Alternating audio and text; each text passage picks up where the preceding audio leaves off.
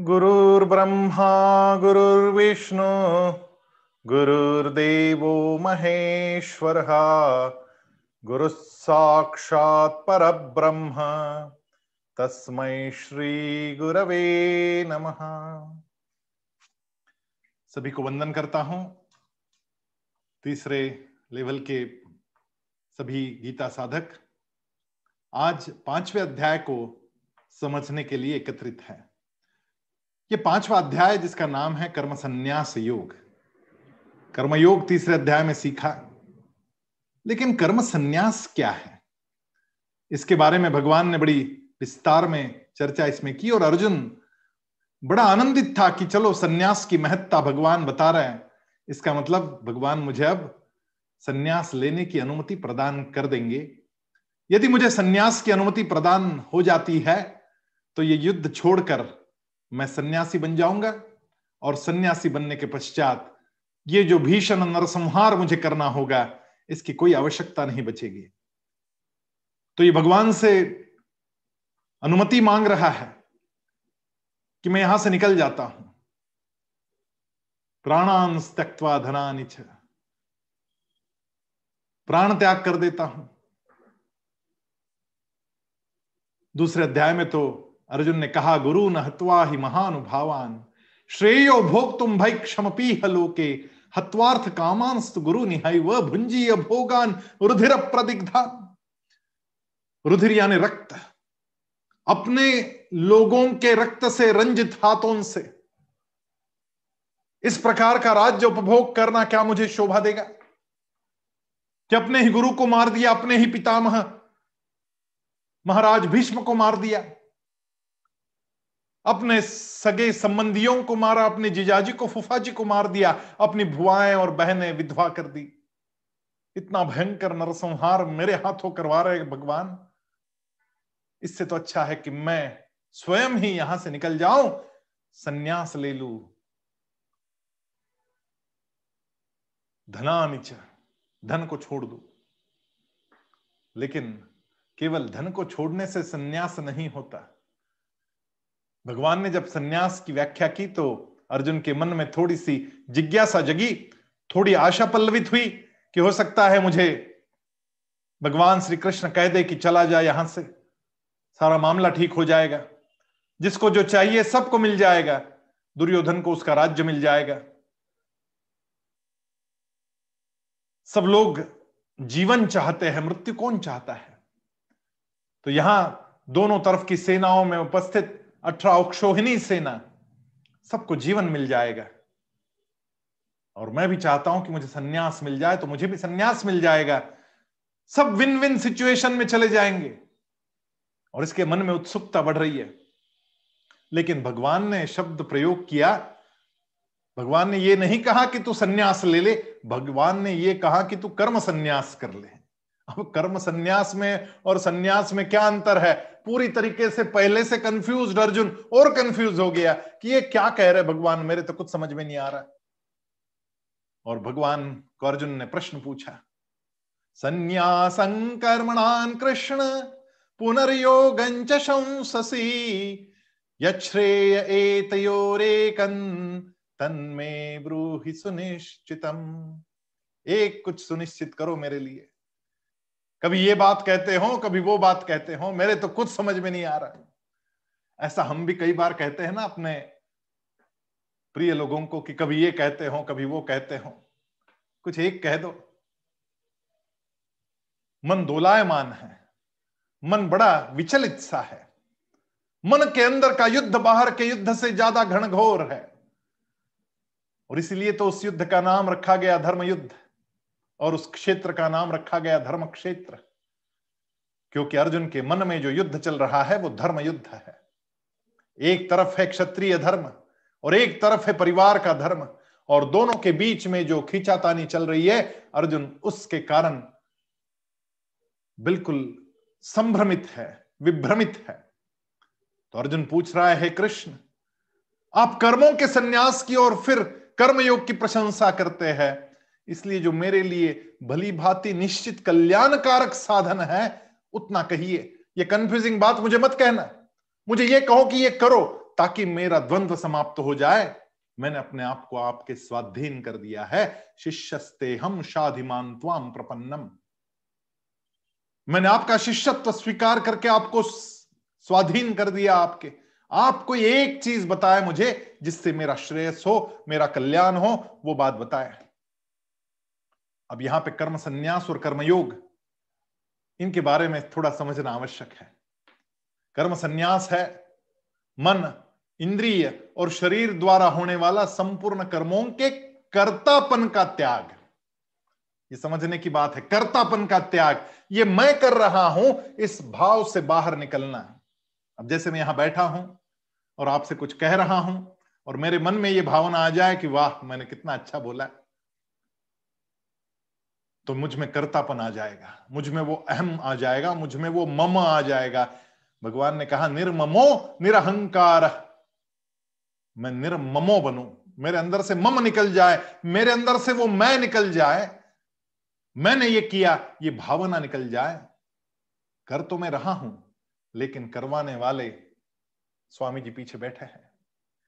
मेरे मन में भाव ये हो कि करवाने वाला वो भगवान कृष्ण वो मुझे सम्मति देता है जब मैं इस कुर्सी में आके बैठता हूँ, तब वो ही मुझे सन्मति देता है कि आज बोलना क्या है।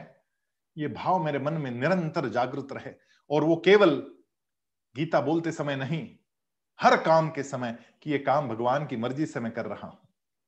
जब भगवान की मर्ज़ी से कोई काम हो रहा है तो उसमें गलत हम कर ही नहीं सकते। लेकिन मन में भाव वो होना चाहिए कि मन, इंद्रिया और शरीर द्वारा होने वाले संपूर्ण कर्मों में मन से भी जो काम हो रहा है, उसमें भी हमारे मन का भाव यह सदा रहना चाहिए कि ये मैं नहीं कर रहा हूँ, भगवान मुझे माध्यम बना के मेरे हाथों करवा रहे हैं।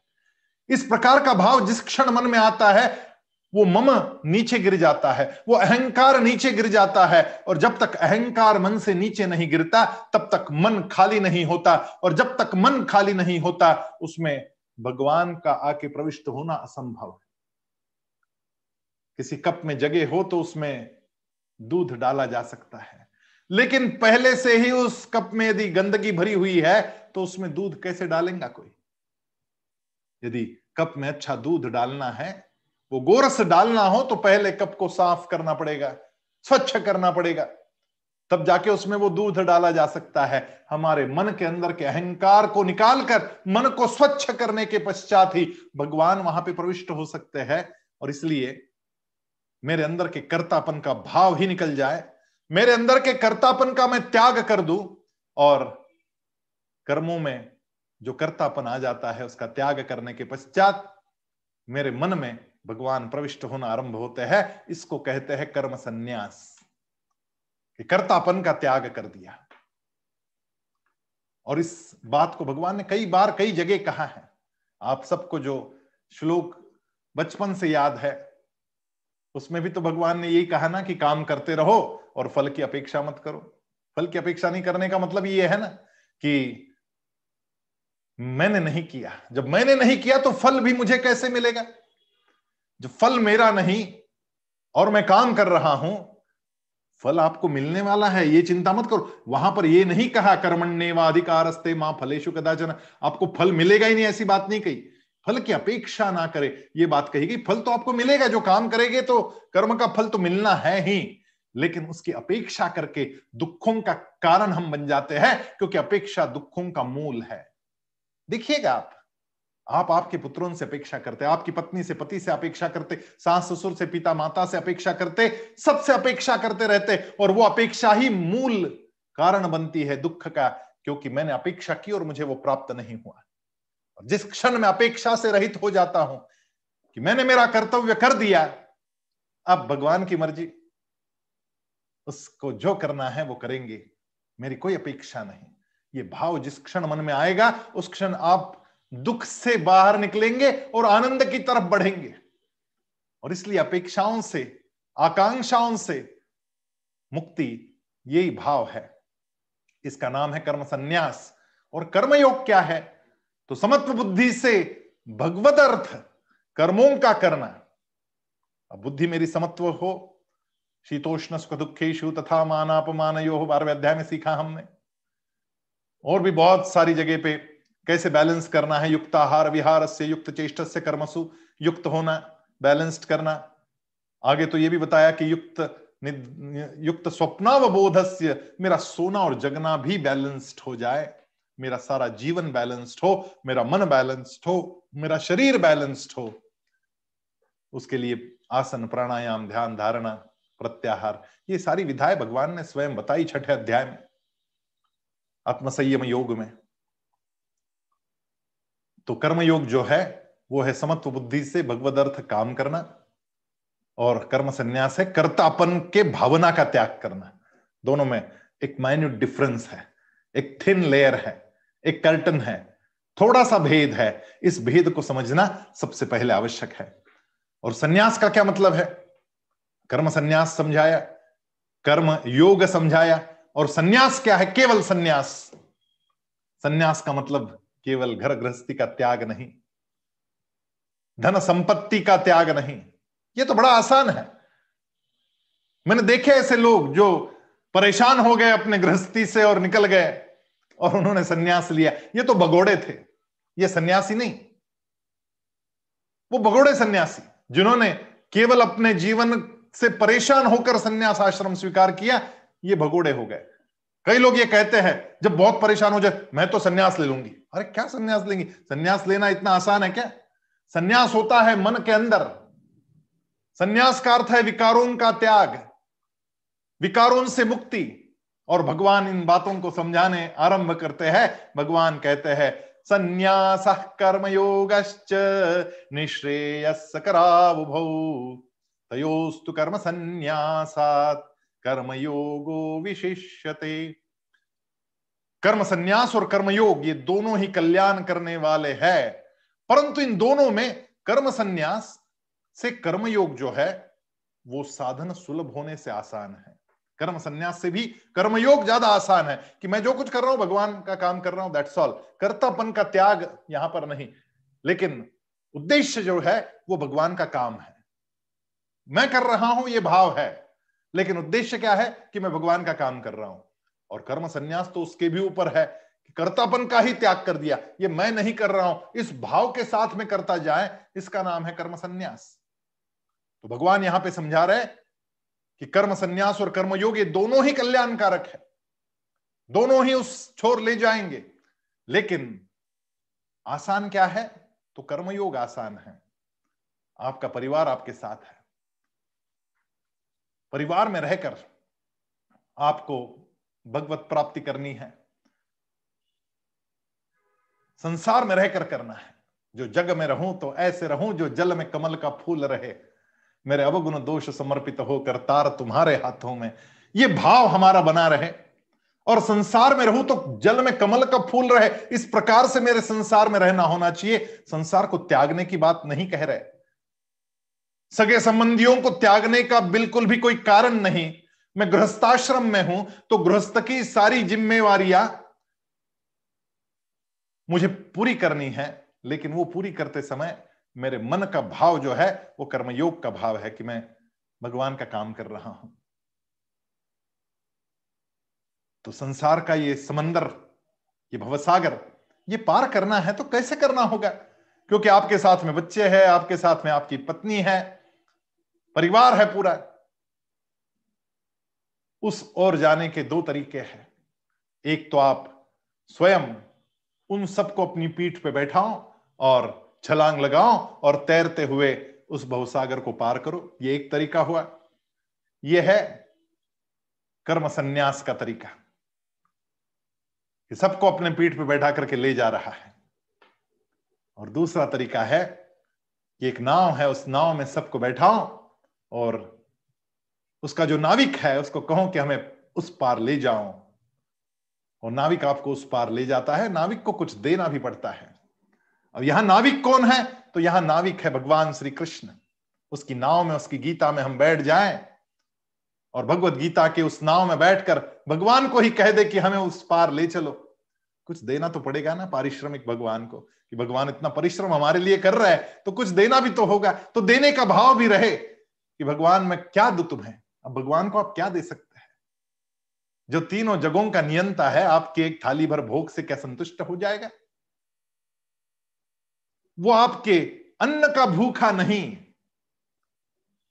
लोग सवा रुपए में खरीदना चाहते भगवान को कि भगवान, मेरा ये काम कर देना, सवा रुपए आके चढ़ाऊँगी।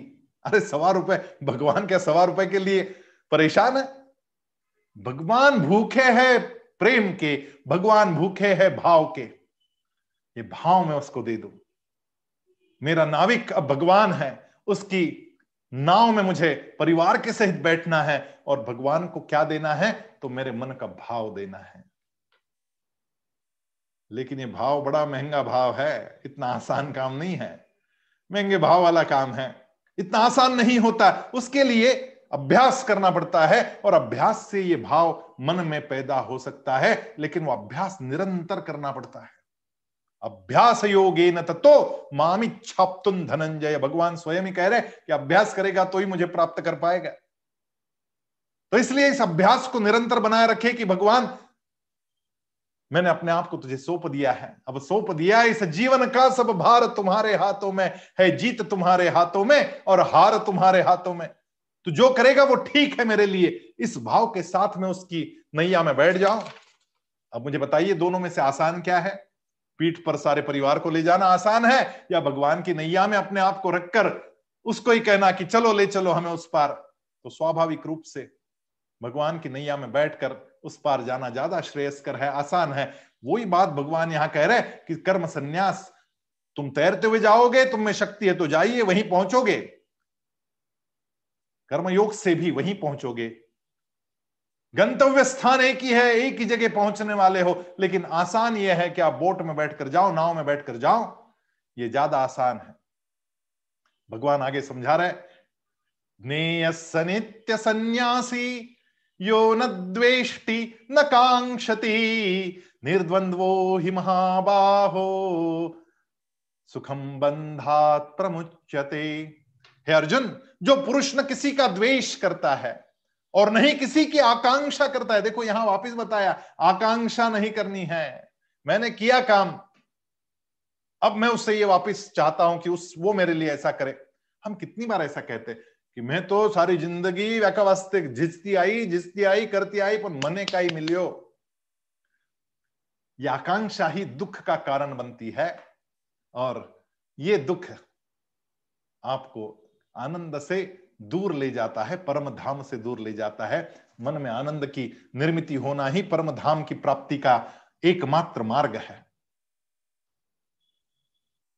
तो भगवान कह रहे हैं, अर्जुन, जो पुरुष न किसी का द्वेष करता है और नहीं किसी की आकांक्षा करता है, वह कर्मयोगी सदा सन्यासी ही समझने योग्य है। कितनी बड़ी बात भगवान ने कही कि वो जो कर्मयोगी है, उसको भी सन्यासी ही समझ लेना।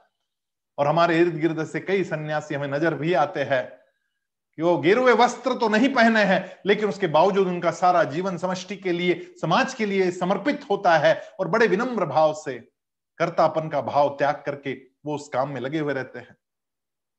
भगवान कह रहे क्योंकि राग और द्वेशादि द्वंद्वों से रहित पुरुष सुख पूर्वक आनंद पूर्वक संसार बंधन से मुक्त हो जाता है। द्वेष और आकांक्षा ये अग्नि के समान है। उसको बुझाना पड़ेगा। द्वेष मन से निकालना पड़ेगा, उस अग्नि को बुझाना पड़ेगा। आकांक्षा की अग्नि को शमित करना पड़ेगा, उसको बुझाना होगा। और एक बार अग्नि क्षमित हो जाए, फिर जो राख बचती है ना, उसको कपास में भी रख दो तो भी उससे आग नहीं जलती। जैसे ही द्वेष और आकांक्षा, इन दोनों को राख कर देंगे, जला देंगे फिर आपके जीवन को वो नहीं जलाएगी। यो न द्वेष्टि न कांक्षति। ये जो वाक्य यहाँ पे आया, इस वाक्य का एक बार और भी प्रयोग आपने किया है, आपको याद होगा। ये बारहवें अध्याय में आया था एक बार। बारहवें अध्याय में जब भक्त लक्षण कहे, यो न द्वेष्टि न कांक्षति, शुभाशुभ परित्यागी भक्तिमान में प्रियो न रहा। जो द्वेष नहीं करता, जो आकांक्षा नहीं करता, वो मेरा सर्वोत्तम भक्त बनता है। भगवान आगे कह रहे सांख्य योगो पृथक बाला प्रवदंती न पंडिता एकमप्यास्थित सम्यक उभयोर्विंदते फलम। सांख्य योगो पृथक बाला बाला यानी बच्चा। हम कहते हैं बाला, छोटा बच्चा जो अज्ञानी होता है, जिसको कुछ समझ में नहीं आता। सांख्य योगो पृथक बाला। सांख्य और योग को, संन्यास और कर्मयोग को, जो बालक समान, जो अज्ञानी मूर्ख लोग होते हैं, वो अलग अलग कहते हैं। सांख्य योग और कर्मयोग इनको अलग अलग रूप से जो देखते हैं, सांख्य योगो पृथक। पृथक यानी अलग अलग करके देखना। बाला प्रवदंती न पंडिता। जो पंडित होते हैं, जो जानते हैं, वो ऐसा नहीं करते। वो ऐसा नहीं करते। वो दोनों को एक ही समझते हैं। एकम अप्यास्थित सम्यक उभयोर विंदते फलम।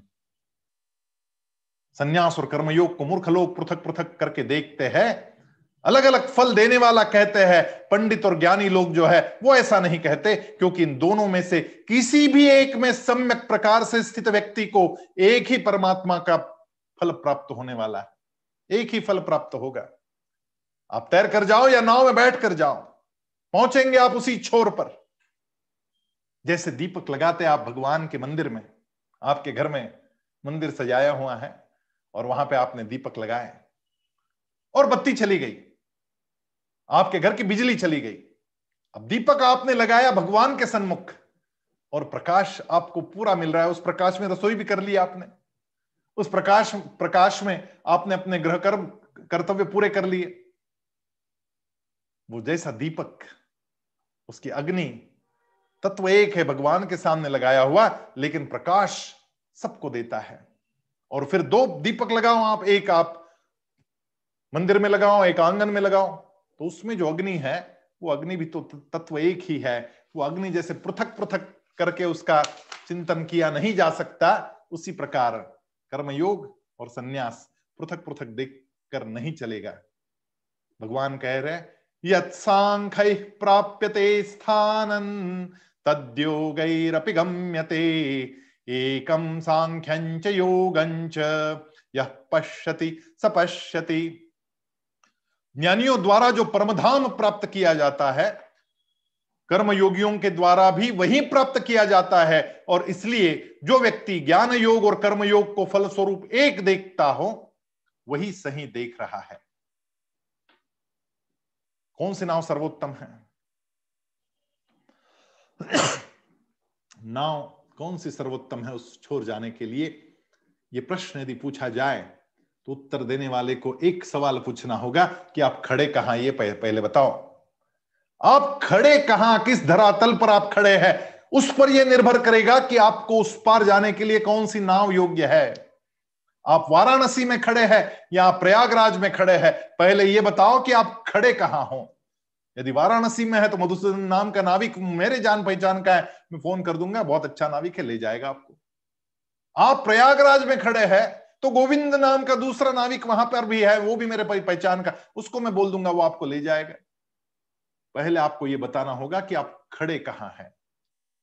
जब तक हमें यह पता नहीं कि हम खड़े कहाँ हैं, तब तक उस छोर जाने का, नाव का पता पूछने का कोई मतलब नहीं बनता। भगवान ने दोनों ही मार्ग बताए हैं। क्योंकि भगवान को यह पता है कि आने वाले दिनों में युग युगान तक तक, अनेक प्रकार के मेरे भक्त उस छोर जाना चाहेंगे। वो कहीं भी खड़े हो, दोनों नाव के पते बता के रखने चाहिए। इसलिए भगवान ने दोनों नाव के पते बता दिए। कर्मयोग के बारे में भी बता दिया भक्ति योग के भी बारे में बता दिया। ज्ञान योग के भी बारे में बता दिया। सांख्य योग के सांख्य योग और ज्ञान योग एक ही बात है भक्ति योग कर्म योग एक ही बात है। लेकिन ये सारे मार्ग बता दिए, सारे रास्ते बता दिए, क्योंकि भगवान जानते हैं कि कौन सा भक्त किस मार्ग से जाना चाहेगा। इसका आज क्या भरोसा दे सकते हैं? कौन कहाँ खड़ा है उस पर निर्भर करेगा कि उस छोर जाने के लिए कौन सी नाव लेनी है? जैसे एक माँ होती है ना, माँ को पता है, यदि छोटे बालक को भूख लगी, वो रो रहा है तो माँ उसको अपना स्तन्य देती है, उसको अपना दूध पिलाती है। और बड़ा बालक यदि भूख भूख कर रहा है, भोजन मांग रहा है तो माँ उसको सब्ज़ी रोटी खिलाती है। बच्चे दोनों एक ही माँ के भूख भी एक, समान दोनों बच्चों के पेट में। लेकिन माँ का व्यवहार दोनों के प्रति अलग अलग है, क्योंकि माँ भली भांति जानती है कि मेरे छोटे बालक के लिए क्या सर्वोत्तम है और बड़े बालक को मुझे क्या देना चाहिए।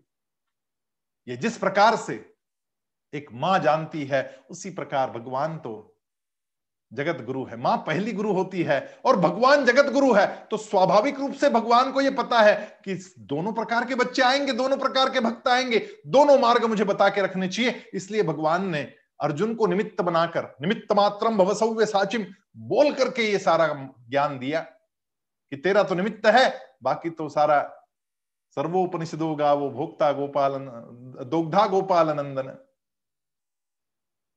सारे उपनिषदों का ये अमृत रस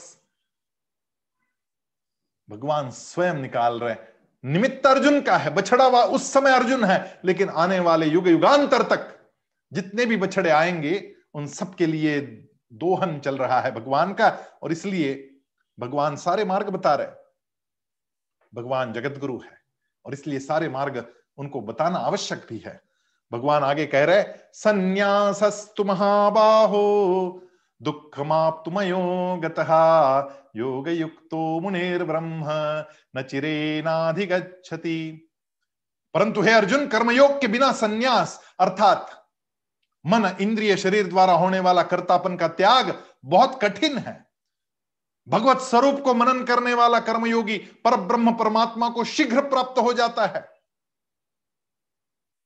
क्योंकि वो सौंप देता है। छोटे बच्चे को कितना आसान होता है ना, वो बस रो देता है तो माँ उसको दूध पिला देती। उसने अपने आप को माँ को सौंप दिया है। माँ जो देगी वो उसके लिए सही है। माँ, कदाई तो बढ़ जाता है। बड़े बच्चे के थाली में रोटी रखकर माँ इधर उधर जा सकती है, लेकिन छोटे बच्चे के सामने दूध का प्याला रखकर माँ इधर उधर नहीं जा सकती। उसको गोदी में लेकर बैठकर उसको दूध पिलाना पड़ता है चम्मच से चम्मच से धीरे धीरे धीरे धीरे तो माँ उसको छोड़ नहीं सकती। भगवान यही बात कह रहे हैं कि जो मेरे भक्त है, जो मेरे ऊपर आश्रित है, वो मेरे छोटे बालक जैसे है, उनको तो मुझे गोदी में बैठ कर ले जाना पड़ेगा। जो ज्ञानी है, जो ज्ञान योग पर चल रहा है, जो सांख्य योगी है, उनको तो वो अपना जानते, वो अपनी बुद्धि के तर्क के कारण वो पहुँच जाएँगे। लेकिन मेरे ऊपर जो आश्रित मेरे भक्त है, उनको तो गोदी में बिठाकर मुझे ले जाना होगा। अब सौंप दिया इस जीवन का, सब भार तुम्हारे हाथों में। ये भाव जिस क्षण हमारे मन में जगेगा उस क्षण ये बात बनेगी कि मैंने अपने आप को भगवान के हवाले कर दिया। लेकिन ये हवाले करना भी तो इतना आसान नहीं होता। वहाँ पे बुद्धि बड़ी आड़े आती है कि है क्या? भगवान आएँगे क्या? करेंगे क्या? वास्तव में होगा क्या? और नहीं आए तो क्या करूँगा मैं? और मैंने वो आए ही नहीं तो मेरे तो सत्यानाश हो जाएगा। उससे तो अच्छा है कि भाई ये कर ले। ना, आपकी निष्ठा पक्की होनी चाहिए। यदि निष्ठा पक्की हो तो बात बन जाती है। आज एक सुबह सुबह मुझे बहुत सुंदर कहानी पढ़ने में आई। एक, दो भिखारी बैठते थे मंदिर के बाहर और राजा रोज दर्शन करने जाता था। जैसे ही राजा दर्शन करने आता तो एक भिखारी कहता कि, महाराज, आपकी जय हो, मुझे कुछ दे दो। और दूसरा भिखारी कहता था, भगवान की जय हो, मुझे सब मिल जाएगा, भगवान की कृपा बरसेगी। तो राजा दोनों को रोज सुनता था और राजा कहता था, कमाल के दो भिखारी ये एक जो है, ये भगवान का नाम लेता है, मेरा नाम कभी लेता ही नहीं। और दूसरा वाला जो है, वो मेरे को पुकारता है और मेरे से अपेक्षा करता है। तो मेरा भी दायित्व बनता है, जो मेरे नाम से पुकार रहा है, उसको मैं कुछ दू। तो उसने क्या किया? राजा ने अगले दिन सोने के पाँच सिक्के एक बर्तन में डाल दिए और उसमें ऊपर से खीर भर दी। पूरी बर्तन भर करके खीर और अपने सैनिक को कहा कि जाके वो वाला जो है अब उसका सारा स्वरूप बता दिया कि जो राजा की जय जयकार करता है उसको ये दूध दे देना ये खीर दे देना। और जाके खीर आ, मिली उसको और उसको जब आए हुए सैनिक ने कहा कि महाराज ने आपके लिए खीर भेजी है तो बड़ा प्रसन्न हुआ। और बाजू वाले भिखारी को देख के बोलने लगा देख मैंने बोला था तुझे भगवान क्या देंगे? अरे देख राजा ने मेरे लिए खीर भेजी। अब उसने खीर खाना आरंभ किया। अब इतना बर्तन भर के खीर थी अकेला तो खा नहीं पाया। आधी खीर बच गई। बची हुई आधी खीर, उसने कहा, चल, तेरे पे भी उपकार कर देता हूँ, तू भी पी ले, आधी खीर, मेरा पेट भर गया। बची हुई खीर दूसरे भिखारी ने पी, और नीचे पाँच सिक्के उस दूसरे भिखारी को मिले। उसने सिक्के लिए, वो वहाँ से निकल गया अगले दिन, जब राजा दर्शन के लिए मंदिर में आया तो राजा ने देखा, भिखारी एक ही बैठा है, जिसको कल खीर भिजवाई थी। तो उसने कहा, भैया, कैसे हो? उसने कहा, बिल्कुल ठीक हो, आपने कल खीर भेजी, बहुत अच्छी लगी। बोले, बाजू वाला कहा है? बोले, पता नहीं कहाँ चला गया। बोले, तुमने खीर पी ली? बोले हाँ मैंने पी ली, आधी मैंने पी, आधी उसको दे दी। बोले, आधी उसको दे दी मतलब? बोले पहले मैंने पी और फिर बची हुई उसको दे दी। और वो खीर लेकर घर चला गया और आया ही नहीं वापिस। राजा ने माथे को हाथ लगाया, राजा ने कहा, वो दूसरा जो भिखारी था, उसी की बात बराबर थी। अरे, सिक्के तेरे लिए मैंने भेजे थे, लेकिन भगवान ने उसको देने का सारा प्रबंध कर दिया और उसको वो सिक्के मिल गए।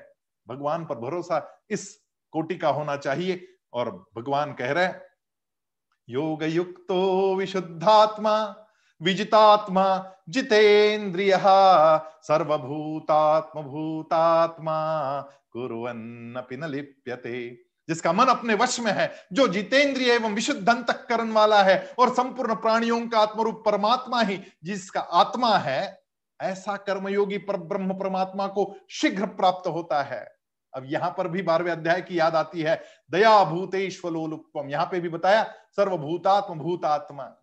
और वहाँ पर बताया, दया भूतेश्वलोलुपम सभी भूतों के लिए, सभी के लिए प्रेम करने वाला।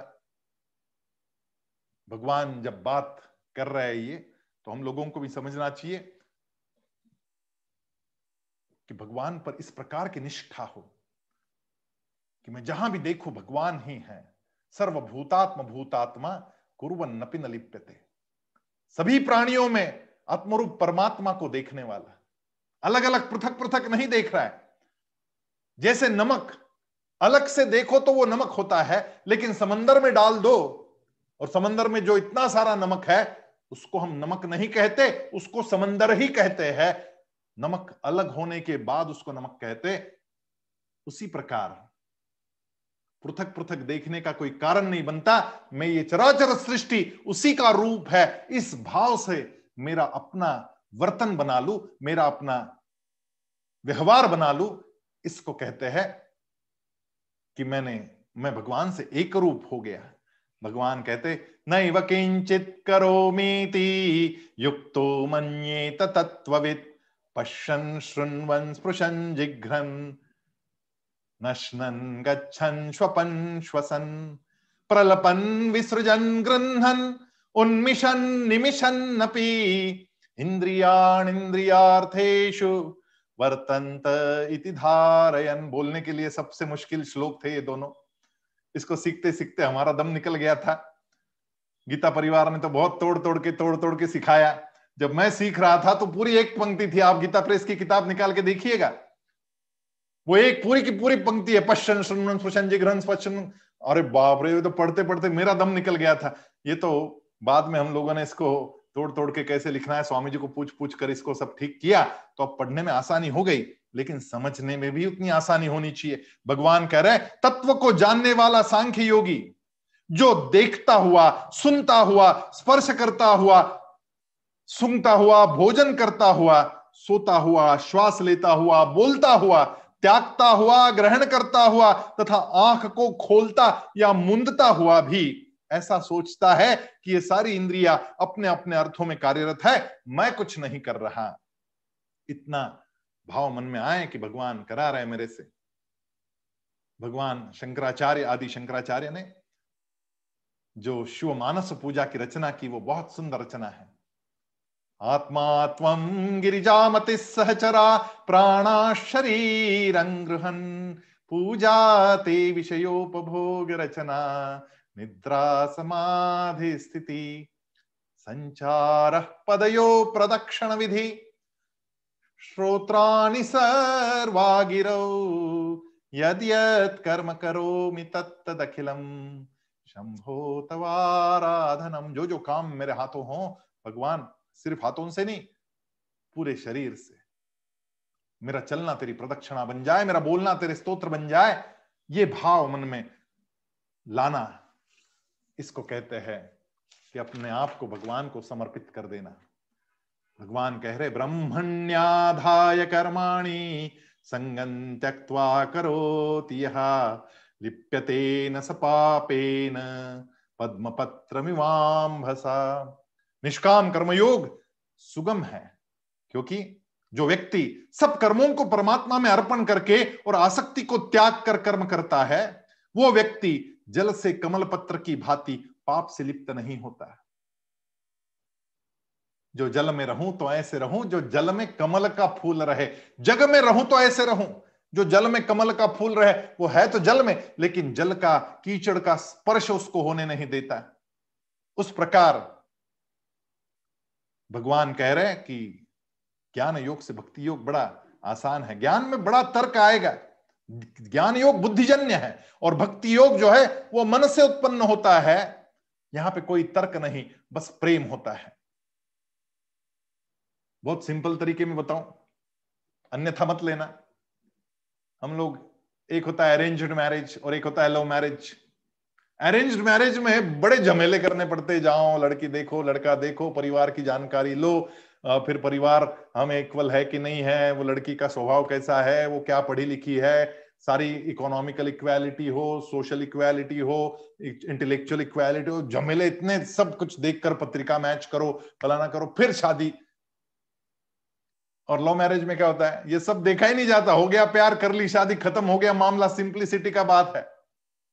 अब ये मत समझना कि मैं लव मैरिज करने के लिए कर कह रहा हूँ ये बात। लव मैरिज करने की है तो किससे करनी है? वो भगवान से करनी है। वो इतना प्रेम हो जाए वो बुद्धि से सोच समझ के अरेंज करेंगे आप तो गड़बड़ है बहुत तक, तकलीफ़ है। और भगवान को बस प्रेम कर देना ये ज़्यादा आसान है सिंपल है। कि बस मैंने अपने आप को अर्पण कर दिया। ये जब अपना समर्पण भगवान के चरणों में श्री चरणों में होता है ना तो आनंद की गंगा अंदर से ऐसी प्रवाहित होती है कि उसका कोई हिसाब नहीं। भगवान कह रहे काये न मनसा बुद्ध्या कैवलैरिंद्रियैरपि योगिन कर्म कुर्वन्ति, संगं त्यक्त्वात्म शुद्धये जो ममत्व बुद्धि को छोड़कर कर्मयोगी जो है, वो इंद्रिय, मन, बुद्धि और शरीर द्वारा भी आसक्ति को त्याग कर अंतकरण की शुद्धि के लिए कर्म करता है, वो ये कर सकता है। अब शबरी क्या करती थी? शबरी दिन रात भगवान का इंतज़ार करती थी और भगवान के लिए समर्पित थी। वो नदी पर नहाने जाती नहीं थी, वो नदी पर पानी लाने जाती थी भगवान के लिए और पानी लाते लाते स्नान अपने आप ही हो जाता था। वो खाती कुछ नहीं थी, लेकिन भगवान के लिए कुछ फल चकती थी कि मीठे मीठे फल में भगवान के लिए कर लू। उतना ही उसका भोजन हुआ करता था। वो भी भगवान के कारण था। वो अपना घर नहीं साफ़ करती थी, वो भगवान के आने का मार्ग साफ़ करती थी और भगवान को बैठने की जगह साफ़ करती थी कि भगवान आएँगे, उनको साफ़ सुथरा नज़र आना चाहिए। उसने आने में देखा ही नहीं। उम्र ढलती गई, छबरी बूढ़ी हो गई। लेकिन पूरी ज़िंदगी उसने लगा दी, भगवान के लिए सारे काम करती थी। आना पड़ा भगवान को उसके आश्रम में। कहीं नहीं गई वो, भगवान उसके आश्रम में चल कर आए। ये भाव हमारे मन में हो कि हमारा सब कुछ भगवान की सेवा बन जाए। शरीर सोता है, तब भी मन का व्यापार चलता रहता है। मन हमारा निरंतर चिंतन करता है, इसलिए तो सपने पड़ते। लेकिन जब तक मन और बुद्धि दोनों के स्तर पर हमारा समर्पण नहीं होता, तब तक ये बात संभव नहीं। और मन और बुद्धि के समर्पण की बात भी बहुत जगह पर भगवान करते। मई अर्पित मनोबुद्धिर माँ में वैश्य संशय मन और बुद्धि दोनों का अर्पण होगा, तभी ये बात संभव होगी। जय श्री कृष्ण।